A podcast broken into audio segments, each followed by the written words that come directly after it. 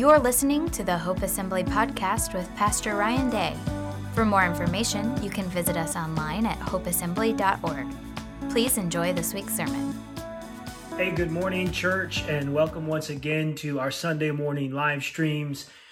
Uh, we are so glad that you are here. Hope and trust that you've had a good week. Man, we have had some beautiful weather here in Oregon the last few days, some rainstorms, but when the sun comes out, it's so wonderful. Um, so I hope you've enjoyed that time uh, out in the sun um, and uh, hope you're having a great week. Uh, well, today we want to continue our series on the goodness of God, the goodness of God. And we've sort of been using as our anchor scripture about this uh, um, out of Psalm 119, verse 68 where David, the psalmist, makes this declaration. He says, You are good. He's speaking to God. He's like, You are good and you do good, or you are tov, which is the Hebrew word for good, and you do tov. And we've talked about this idea that God is tov and that God does tov. So whatever God does, it's motivated by the goodness of God because God Himself is the full expression of what it means to be good.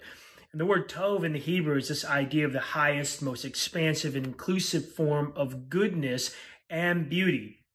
And so things that are synonymous with the idea of tov is something like uh, something that's pleasant, something that's excellent, um, something that has favor or prosperity, um, happiness, uh, welfare. And that God connects his goodness, his tov, to his name and also to his glory. We saw that in Exodus chapter 34. Last week we opened with a quote from A.W. Tozer that I think is good to just repeat again because I love the quote. And it says this, the goodness of God is infinitely more wonderful than we will ever be able to comprehend. And I believe that that's true. Like even when we study deeply, we spend much time thinking deeply about the goodness of God, it still is beyond our ability to comprehend that. Last week, if you didn't tune in, we dealt with some difficult questions in regarding, uh, regarding this idea of God's goodness being more difficult or too expansive for us to fully comprehend. And perhaps that's why we find ourselves oftentimes um, doing things that are contrary to God's goodness. Well, today, what I've been thinking about this week and what I've been sort of, um, you know, studying on, I, I, just want to share with you a little bit. And I don't even know how well formed this thought process is, but I just want to kind of work through it with you a little bit this morning. And that is this how do we gauge goodness? I've been kind of asking this question to myself. How do we gauge goodness? And if I was like to sort of think through this, I would maybe maybe say like, how do we find our goodness gauge, if you will? How do we find our goodness gauge? How do we gauge goodness, and how do we find the way in which we can gauge this idea of tov, this idea of goodness, this beauty, this this expansive, inclusive, high uh, form of of goodness? And so, um, in in asking that question, how do we gauge goodness? I found myself again in the book of Genesis, and many of you, if you've been around for a while, know that I love the book of Genesis, especially the creation story. There's so much rich um, text there, and imagery, and just beauty in the first few chapters of Genesis. And so, we're going to go back there. I hope you got your cup of coffee. That's that's what we call goodness, coffee. Um, so we're going to go back to the creation story. I'm not going to read the whole thing to you. I'm going to sort of paraphrase through it a little bit. I'm sure you've read it, but Genesis chapter one is all about the creation story, uh, the six days in which God created the heavens and the earth, and and it walks through this creation story. And multiple times in the creation story, as as a day ends, God looks upon the creation, the things that He did in that day. Remember, God is good, and everything that He does is good, and He looks over the thing that He is creating, and He makes the declar- declaration regularly that it is good. It is good over and over again. The creation is good. Creation is tov. And then when he gets to the sixth day, um, he says something different. It, you know, every verse or every day of creation starts, and God said, that's the, that's the creation. And God said, let there be light, and light was. And God said, let the, all of the days, and then day six, it starts a little bit different because it says, then God said, as if to set apart the day, not and God said as a as a moment in a list of moments in creation, but it says, then God said, almost as here comes the, the crux, the pinnacle of all of creation. And then God said, let us create man in our own image. And he does so, and he breathes the breath of life into man, and man becomes a speaking spirit. And um, God says at the end of the sixth day, it is very good. So he he looks over all that he has done, and the pinnacle of that being Adam, um, created in the very image, the imago Dei of God, a speaking spirit, filled, inspired by the breath of God. And God says, "Oh, it is very good." Now, as we get into chapter two, what's interesting in Genesis chapter two, the creation story kind of is sort of retold in some ways, but not like the fullness of it. It, it focuses less on all of the heavens and earth and more so on the Garden of Eden and Adam um, in the Garden of Eden. And what's interesting to me is that, um, and I've shared this before, is that when we get to the Garden of Eden in chapter two, everything has been good up to this point, and then all of a sudden God says, it is not good that man is alone, that Adam is alone. So we see this sort of moment in all of the goodness that God has created, the very good nature of creation. God says it is not good for Adam to be alone. I don't have a lot of time to flesh this out, but I I, I shared um, a couple of weeks ago or months ago. It's not recorded um, in one of our live our last live gathering this idea that Adam wasn't technically alone, like he was with God, like God walked with Adam. So he wasn't technically alone. And there's something beautiful about that idea that God is perhaps telling us that just a relationship with God is not enough, that we too need community, just as God himself is a self indwelling community, Father, Son, and Spirit, what we know is the Trinity, that we too need some sort of community outside of the Trinity. And so he says it's not good that man should be alone. And so God works. This is not tov. This is not goodness. This is not beauty for this sort of uh, man, Adam, to be by himself. And so God works to create.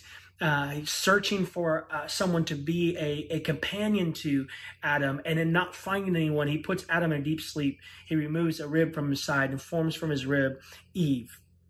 And so now we have Adam and Eve, and we see that this now, God sees this as good, as Tov, that this community of Adam and Eve together is Tov, and that the two of them are placed into the Garden of Eden to look after that garden. Now, let me go back a little bit. We are talking about how do we gauge goodness? How do we find our goodness gauge? I'm I'm getting there. Um, and so we get into the garden, and I'm going to just read the text here from Genesis chapter 2. We're going to go verses 8 through 9 and then 15 through 17. And here's what it says The Lord God planted a garden in Eden in the east, and there he put the man whom he had formed. And out of the ground the Lord God made to spring up every tree that is pleasant to the sight and good for food. The tree of life was in the midst or the middle of the garden, and the tree of the knowledge of good and evil. Jump to 15, verse 15 here. It says this, goes on to say, The Lord God took the man and put him in the Garden of Eden to work it and to keep it. And the Lord God commanded the man, saying, You may surely eat of every tree of the garden. You may surely eat of every tree of the garden, but of the tree of the knowledge of good and evil you shall not eat it. For in the day that you eat of it, you shall surely die. And this is interesting because everything that God has created up to this point has been good. And then there's the moment where it's not good for man to be alone. So God creates for him a companion, a community, an Eve. And this is good. And God puts them in this good garden to do good work of tending to the garden. And in the midst of the garden, God puts this good tree, the tree of life. But he also puts another tree, the tree of the knowledge of good and evil. And there's something about this tree that is not good at all, even though it brings knowledge of good and evil. In and of itself, it is not good because God tells them that if they eat of this tree, they shall surely die. And it's important to note that he's not saying that the moment that they eat of the tree, they will die, but rather that the consequence of eating the tree will lead to a moment of death. They will no longer be people who enjoy or partake of eternal life. So we have two trees in the center of the garden. And the first tree that we have, and again, I'm just sort of working this out myself, um, thinking through like, what is the gauge? What is our gauge of goodness? Like, how do we find and and and and and um, discern what is good? So, two trees in the garden. The first tree is the tree of life. And the tree of life is very simply, uh, we recognize that this is sort of a representation of God. It's, it's God is the source of all life, and partaking of this tree offered Adam and Eve eternal life. We know this because when they are removed from the garden, one thing that God says is that we have to remove them because they have become like us, knowing good and evil, and they can no longer partake of eternal life of the tree of life which would offer them eternal life. And so there's so there's that part. And the eternal life from the tree of life it was found in the idea that one was partaking as they partook of the tree of life. They were literally partaking of the divine. The life and the goodness of the divine was their source and their substance. So that's the essence of the tree of life. And now God has planted all of these trees in the garden and he has told them that they can eat freely of all of these good trees, including the tree of life, which was the centerpiece of the garden. Almost as if the garden itself is the first tabernacle, it's the first place of the presence of God and the dwelling of God among his people. And the tree of life is the center of that tabernacle where God's presence, where God's life, God's goodness, God's vitality, eternity, all of those things flow from that tree and they can freely partake of that tree. But there's a second tree here in the midst of the garden. And the second tree is the tree of the knowledge of good and evil. And this is the this is what i've been thinking about uh, in particular regarding the gauge of goodness finding our goodness gauge. So what is this tree of the knowledge of good and evil? And what does partaking of its fruit actually mean uh, for adam and eve? And what are the implications of that for for you and me today and there are sort of two main thoughts about uh, the implications of eating from the tree of the knowledge of good and evil. And, and, and again, none of this is like clearly defined per se in scripture. So there is a little bit of speculation here. We're, we're sort of trying to, to gather from scripture, gather from what we do know about God and sort of fill in some gaps here. So you have to understand there's sort of two main ideas about the tree of the knowledge of good and evil. And the two thoughts is this that when they partake of the tree of good and evil, that there's omniscience. Uh, that they're that they're they're grasping for omniscience, uh, or the other one is that they're grasping for a certain level of conscience about them. So omniscience and conscience. And let me just flesh that out a little bit. What, what do we mean by omniscience? Well, this idea that good and evil here, the, the tree of the knowledge of good and evil, is a rhetorical linguistic tool called a merism, merism, uh, which is like M E R I S M, merism. Um, and this this linguistic rhetorical tool is this it's an expression of a totality of something by the mention of the polarities of that thing okay? So so people who think that the, the, the school of thought is that in partaking of the tree what they're doing is they're partaking in omniscience uh, trying to become like god in omniscience. It's saying this that this this ling- linguistic tool called merism um, is this expression of totality by the mention of the polarity. It'd be something like this like if I said to you, um, I've searched everywhere, say I lost my keys, uh, I've searched everywhere, a merism would be would be would to be would be to say, I searched high and low. That's a merism. I searched high and low. And you would fill in the gaps that what I mean is I've searched everywhere, everywhere high and everywhere in between, everywhere low. I, it's a merism, right? Or in scripture, this idea of God being omnipresent, oftentimes, like the psalmist uses a merism to define the omnipresence of God.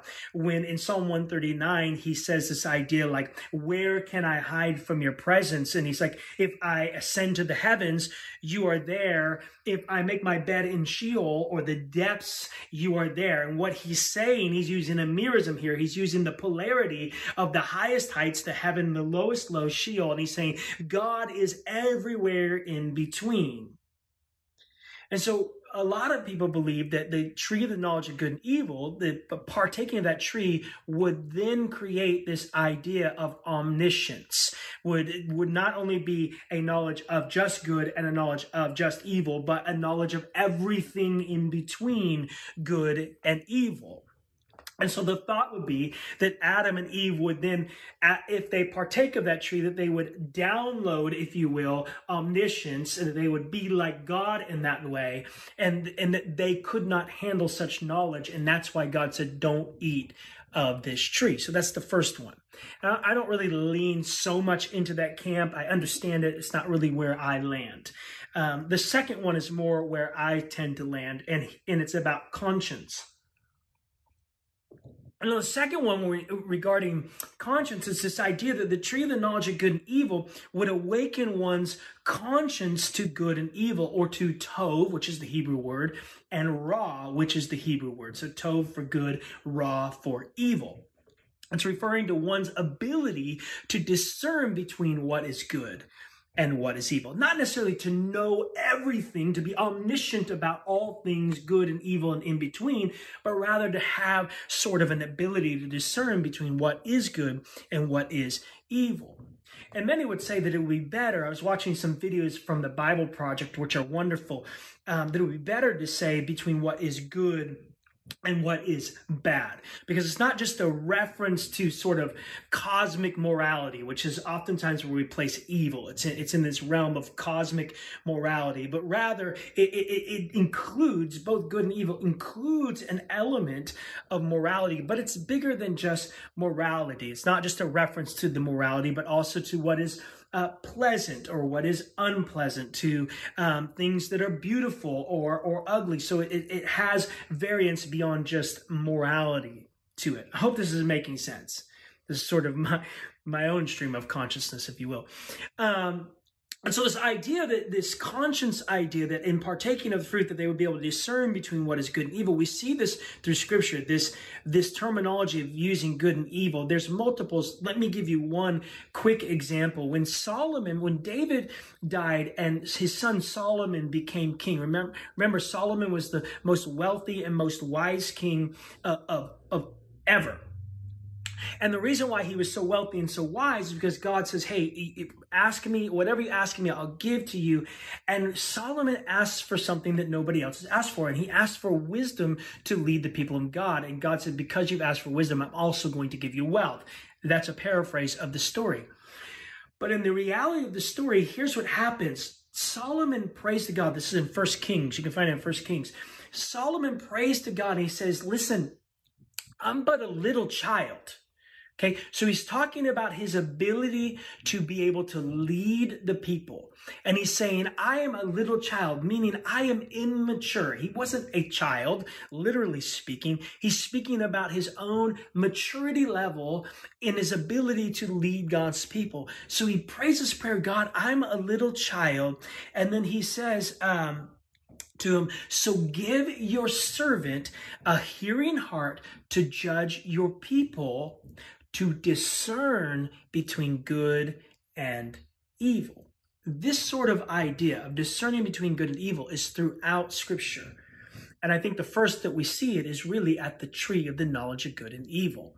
And so this this thought is that Adam and Eve, if they partook of the fruit of the tree of knowledge of good, good evil, uh, would obtain the ability to discern good and evil, and and in doing so to make judgments. That's what discern means, right? To make judgments. Therefore, declaring what or who is good and evil. You know, you might be asking, like, what's the problem with this? Well, the problem with this is that God said, do not eat from this tree. So when they do partake of the tree, what happens is they are discerning or they they they begin to judge or obtain the ability to discern between what is good and evil apart from God. So now Genesis moves into chapter 3 and we know this as the fall. Chapter 3 is all about the fall of humanity and, and in that in that moment, it opens up and it says, The serpent is more cunning than any other beast of the field. And the serpent begins to engage Eve in this dialogue about the tree of the knowledge of good and evil. Not about the tree of life, not about any other tree, about the tree of the knowledge of good and evil.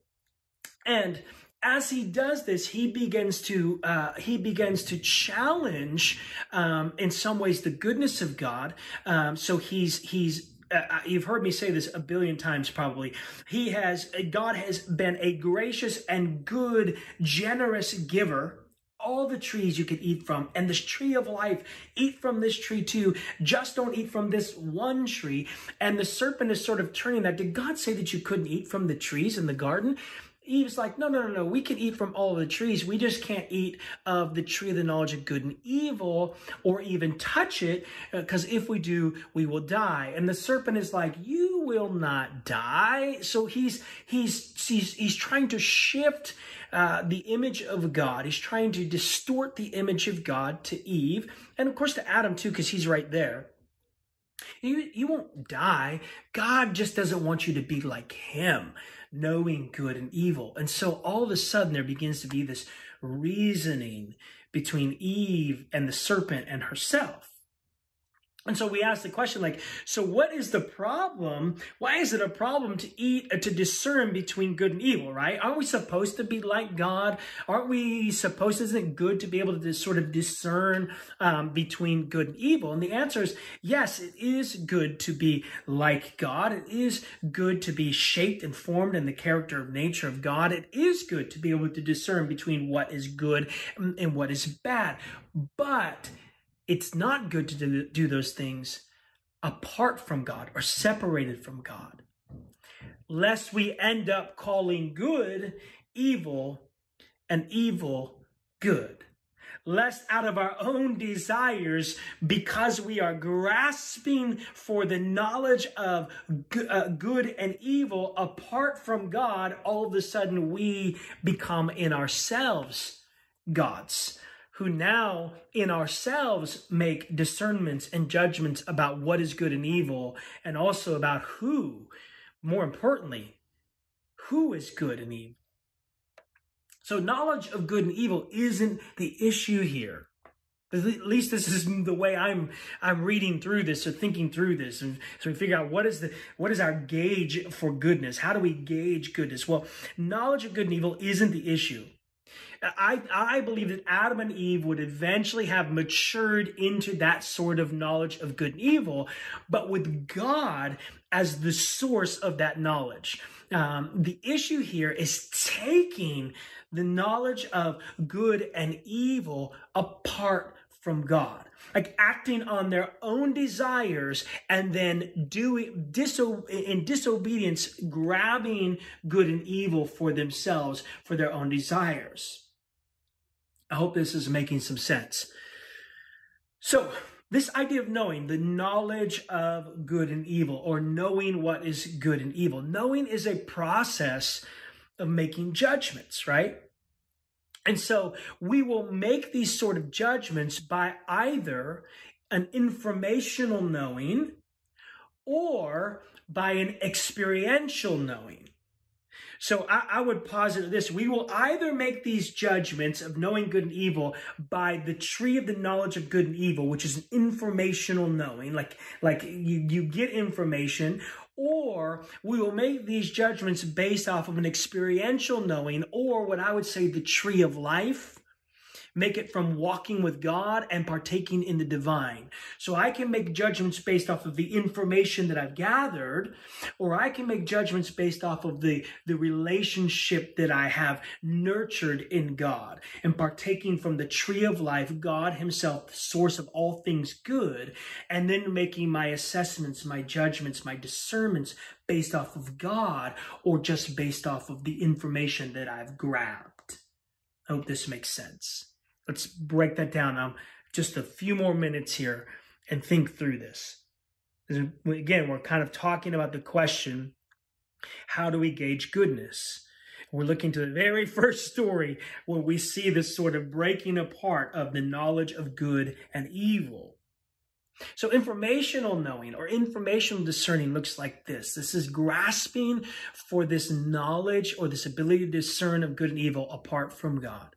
And this is based off of our own reasoning and based off of our own desires. We see what happens with Eve is Eve as she's as she's dialoguing with the serpent, she begins to see that the fruit that the fruit is it is looks it does look good.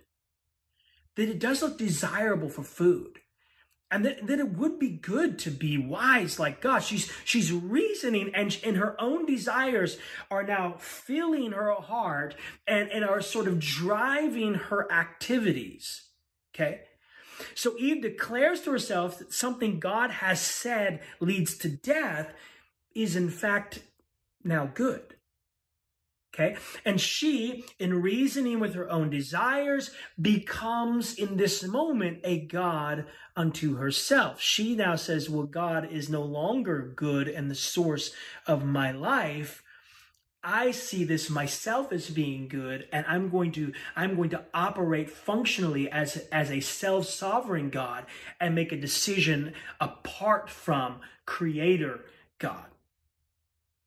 And so, what does she do? She becomes a God unto herself. And even before partaking of the tree, she is now reasoned that uh, the way in which we attain good and evil, or the knowledge of good and evil, the discernment, the judgment of good and evil, is to take it for ourselves, to reason it by our own ideas, by our own eyes, by our own thoughts and desires. And I do want to say, that something tragically um, there's something tragically lost in this moment as Eve is is is speaking with and reasoning with the serpent and herself.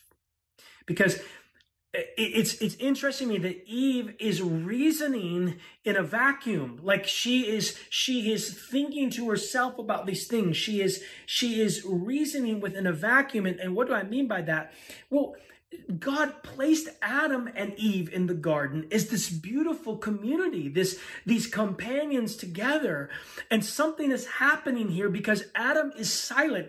He is there, but he is silent. And Eve is reasoning within a vacuum. And so there's something that is, that is broken. The good community that God has created is now broken because Adam is sitting in silence as Eve is reasoning with herself in a vacuum with a serpent about what God did or didn't say, and then making decisions based off of her own desires, all while Adam is sitting there silent. And this is brokenness in a community. There should not be silence in the community. There should not be vacuum in community. There should be the ability to dialogue together. Can you imagine if Adam and Eve began to talk with one another about what God did say based on what the serpent is now saying and what then shall we do? Perhaps there would have been a moment of counsel between the two of them where they could have said, you know, though this tree appears to be good, though this tree appears to be, uh, that it would get, to be desiring of our hearts, and,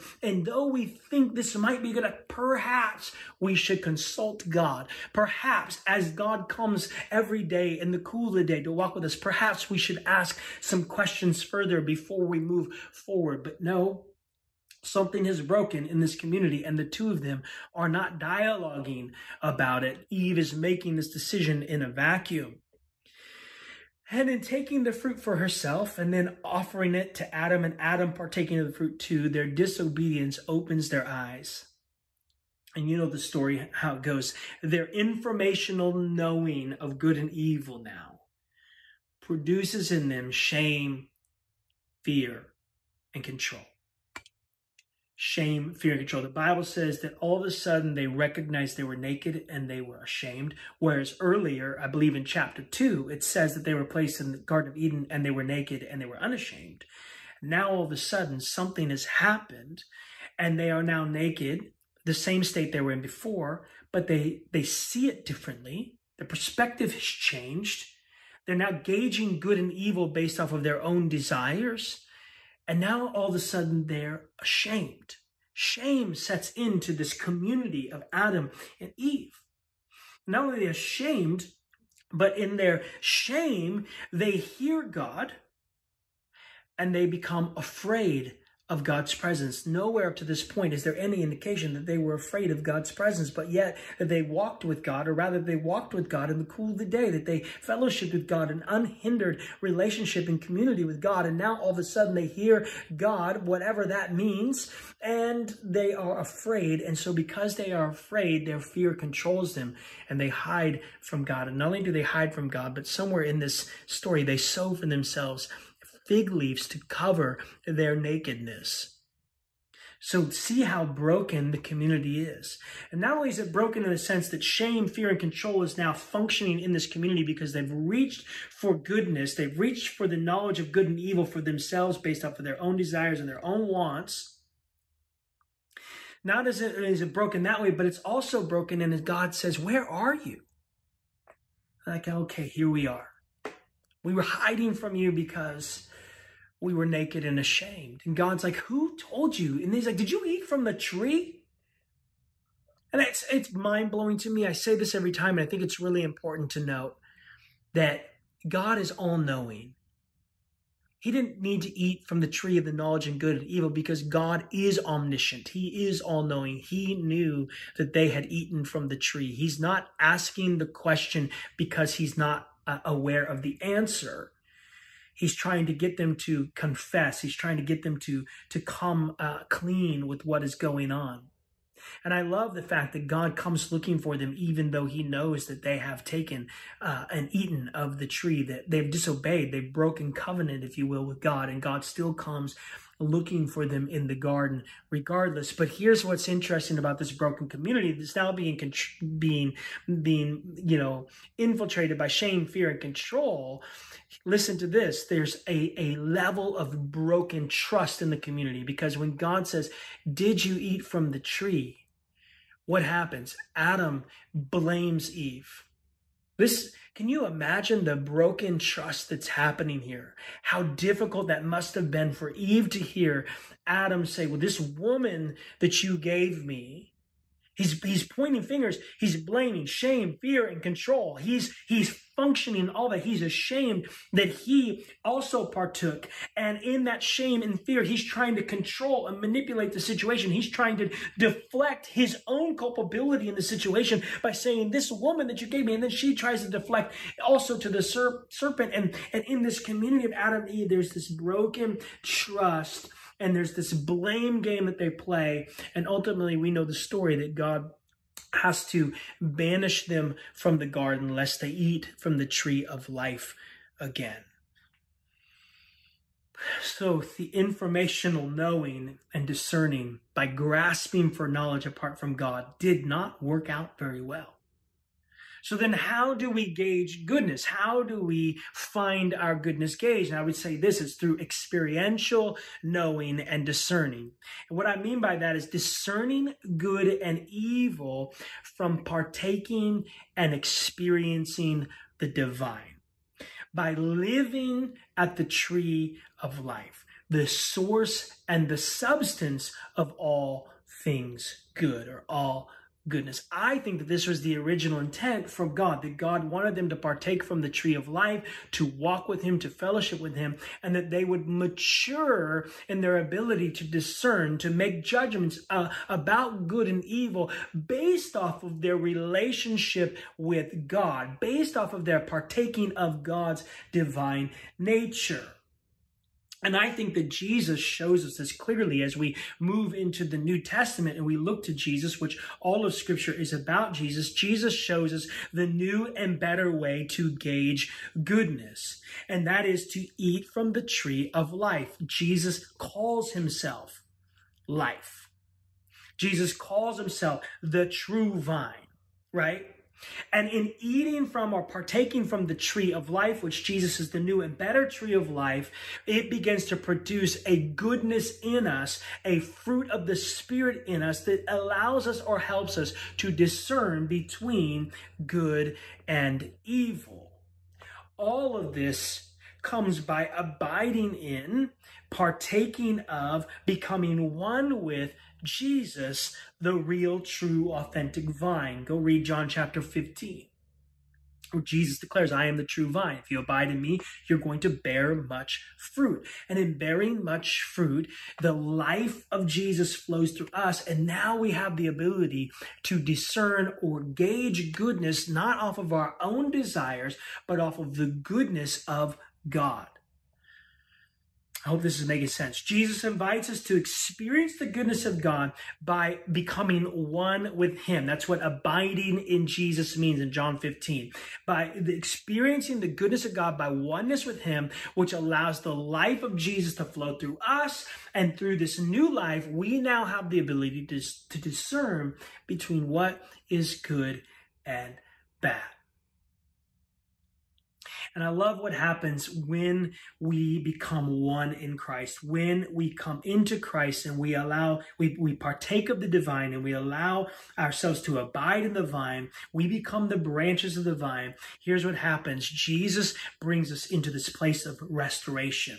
He restores trust in the community. He restores oneness in the community. This is why he talks often in his in his high priestly prayers about make them one because we are one. As he's praying to the Father, make them one. What does he want? He wants a community of people who are representing the goodness of God by partaking of or abiding in the vine, and in doing so, now have the ability to gauge goodness because they have been partaking of goodness. They've been experiencing the goodness of God and experiencing God's goodness, God's presence. They now can um, function in a way uh, to be ambassadors of that goodness to others.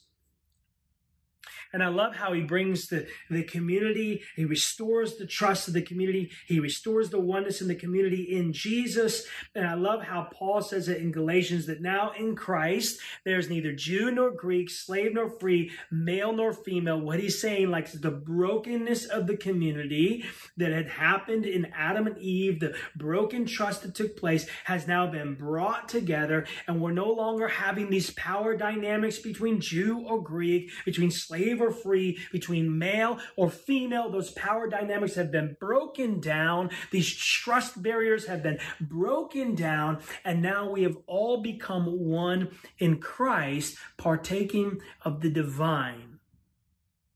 So we gauge goodness, in my opinion, by Jesus, by experiencing and partaking in the life of Jesus. Let's pray. Lord, we thank you that you are good. We thank you that your mercy endures forever.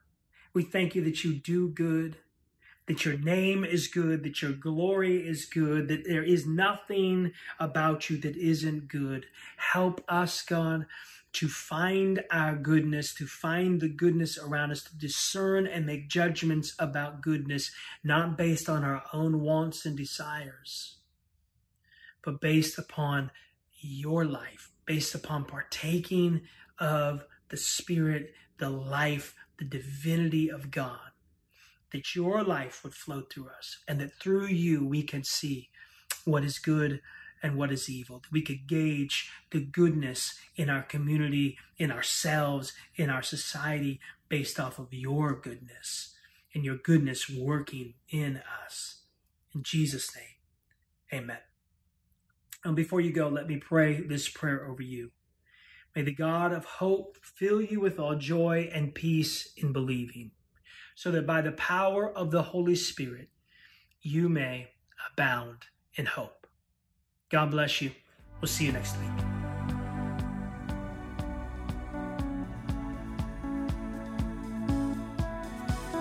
Thank you for listening. It's our desire to lead people to know Christ and to make him known. If you'd like to support the ministry of Hope Assembly, go to hopeassembly.org. Thank you for listening, and God bless.